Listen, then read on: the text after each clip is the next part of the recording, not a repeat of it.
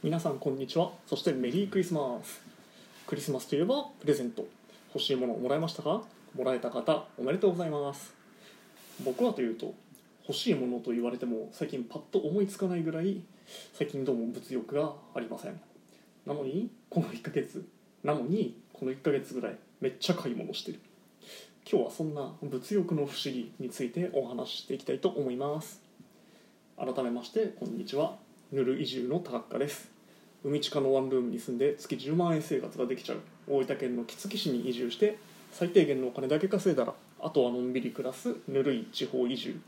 そんな僕のぬるい日常をお話しするラジオがぬるラジ。今日も大体10分間。どうぞお付き合いください。でまあ物欲ね。いや僕もね昔は割と物欲あった気がするんですよ。当然ねそれは欲しいものってありますよね。なんかなんとなく思い出してみるとやっぱゲームとかがサクサク動く高性能なパソコンが欲しいと思ってる時期も長かったしあとは何でしょうね、まあ、車で僕あの車好きでサーキットを走ったりもしていたんですけど、まあ、そのとこその頃はですねあのいわゆるチューニングチューンアップするためのパーツその車を速くしたりこうタイよく食いつくタイヤを欲しいとかですね。そんな感じでいろいろ買ったりもしていたしあとはカメラ。あの僕は車も好きだしあとミリタリーその戦車とか戦闘機とかそういうのも大好きなんですけど、まあ、そういうのを撮影するためのカメラですね。だから本当なんかがっつりした一眼レフになんかめっちゃ長いバズーカみたいなレンズをつけてみたいな、まあ、実際持ってもいたし。でなんかもっとすごい高いやついいやつはまあ欲しいなと思いつつ買えずにいたっていうこともあったしあとあの本気でフェラーリを買おうとしていたこともあってですね、まあ、当時はあの外資系に勤めていてそこは年収もなかなかのもんだったんでですね、まあ、当時中古で1000万ぐらいしたフェラーリをガチでフェラーリの F355 っていうモデルなんですけどそれをねあのガチで買うべくちょっと頑張ってたこともあったけど、まあ、営業ノルマがきつくてその会社も辞めちゃったんでですね、まあ、それも夢と果てたわけです。ただじゃあねじゃあ最近今でもフェラーリが欲しいかっつうとなんか別にいやそれあれば嬉しいよ。あれば嬉しいけど別になくても困らないよねっていう、まあ、これはなんか物欲がなくなったというべきなのか、まあ、それとも妥協なのかなん自分でもちょっと何とも言えないんですけどそのカメラってそうですよね。その本当に理想とする一式を揃えたらいくらかかるんだろう。多分100 150万とかきっとするんですよ。その戦闘機とかをねバッチリ綺麗にかっこよく撮れるようなカメラって言ったら。ただまあそこまでなくてもねみたいな。あの今大体僕歴代そうねワンセットで一式20万ちょっとぐらいかなそのカメラの本体とレンズ。まあそれぐらいの組み合わせでですねまあ戦闘機とか普通に撮影していて。まあまあそれなりにいい写真も撮れるわけですまあまあそれでいいやという感じ。でパソコンもしかりですよね。やっぱりその時代の最先端を組んだら50万とか下手したらもっといきますけど、まあ、別にそこまでなくてもという感じで、まあ、なんだかんだで10から20万の間ぐらいのものを使い続けてきたと。いう感じなんですよね。でお金がないからそこに抑えているというのも当時はあったけど最近はですねなんかなんつうんだろう。結局買うためには当然それなりにお金がいります。で僕は何しろ今月10万円生活ができちゃってる人間なので要はなんだ例えば100万円あったらほぼ1年近くそれだけで生きられるわけですよ。その中からやれ50万とか使っちゃうとなんかちょっと先が心配になるじゃないですか。なんか僕の場合何かがあって今の収入がゼロになっても半年は生きられるぐらいのお金は一応取っておきたいと思ってるんですよあまあ月10万だったら60万ですよ。でそのその60万は常に手元にあるけどもそこからね一時的にとはいえこう30万とか使っちゃったらさ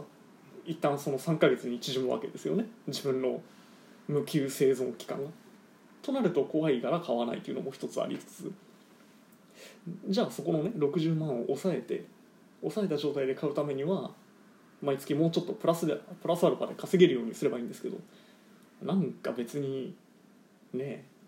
もっといっぱい頑張って仕事してまで買わなくてもいいかみたいな、まあ、つまり頑張りたくないんですよね。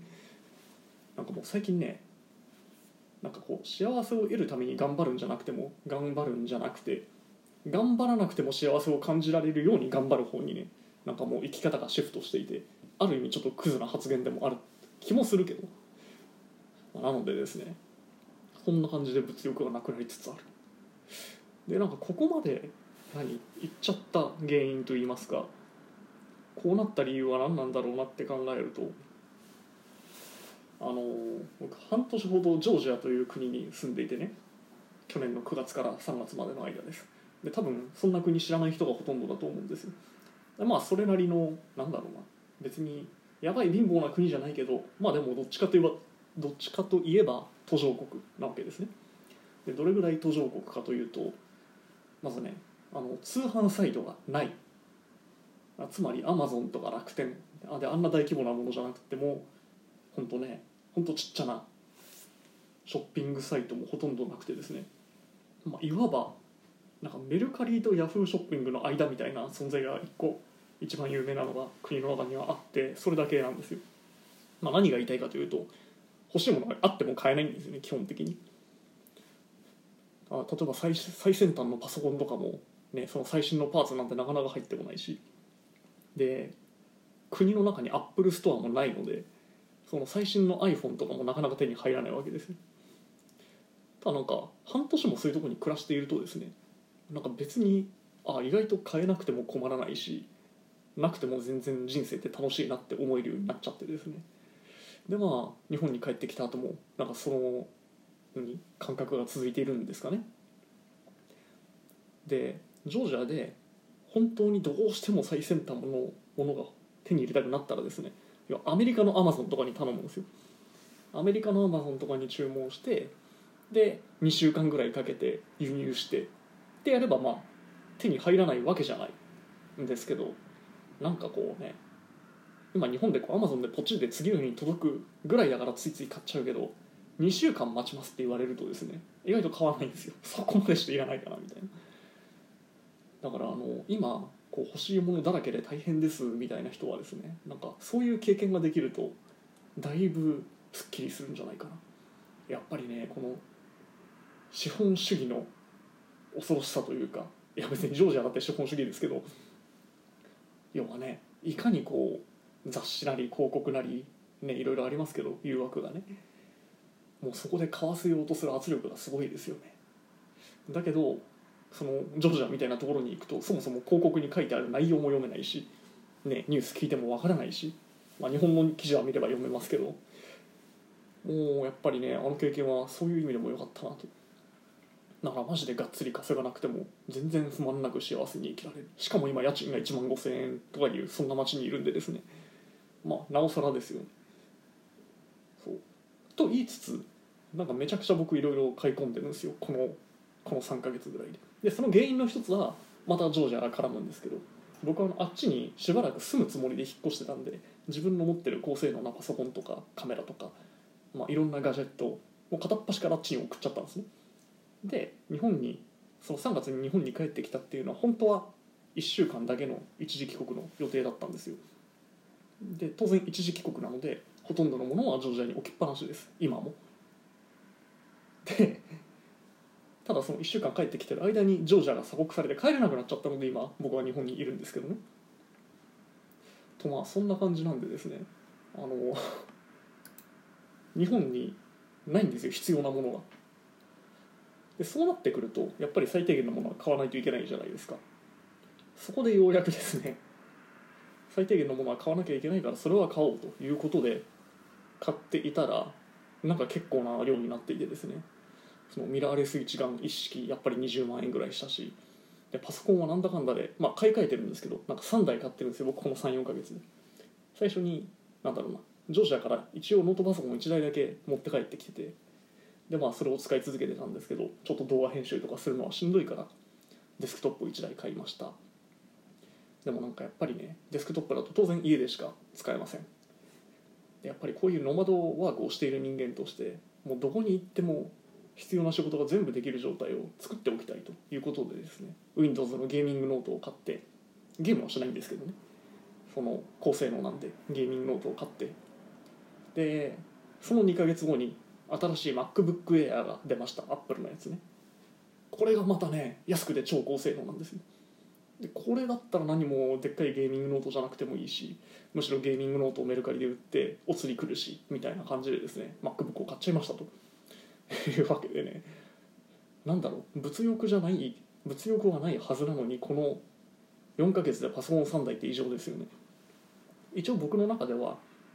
何かが欲しいっていう物欲で買ったんじゃなくてこっちを使っておくことが絶対お得なんじゃないかっていうね。なこっちが正解。人生としての正解みたいなイメージであの買ったという言い訳をしております。とかなんとか言ってたらですねもう11分になりそうなので締めるんですがどうだろう？明日もまたこの続きをやろうかな。まあ何とも言えませんが今日もここまで聞いていただいてありがとうございます。そろそろお時間が近づいてきたんでですね、えー締めに入りますが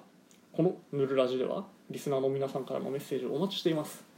スタンド FM とラジオトークのメッセージ機能からぜひお送りください。それでは素敵な一日をお過ごしください。また明日お会いしましょう。バイバイ。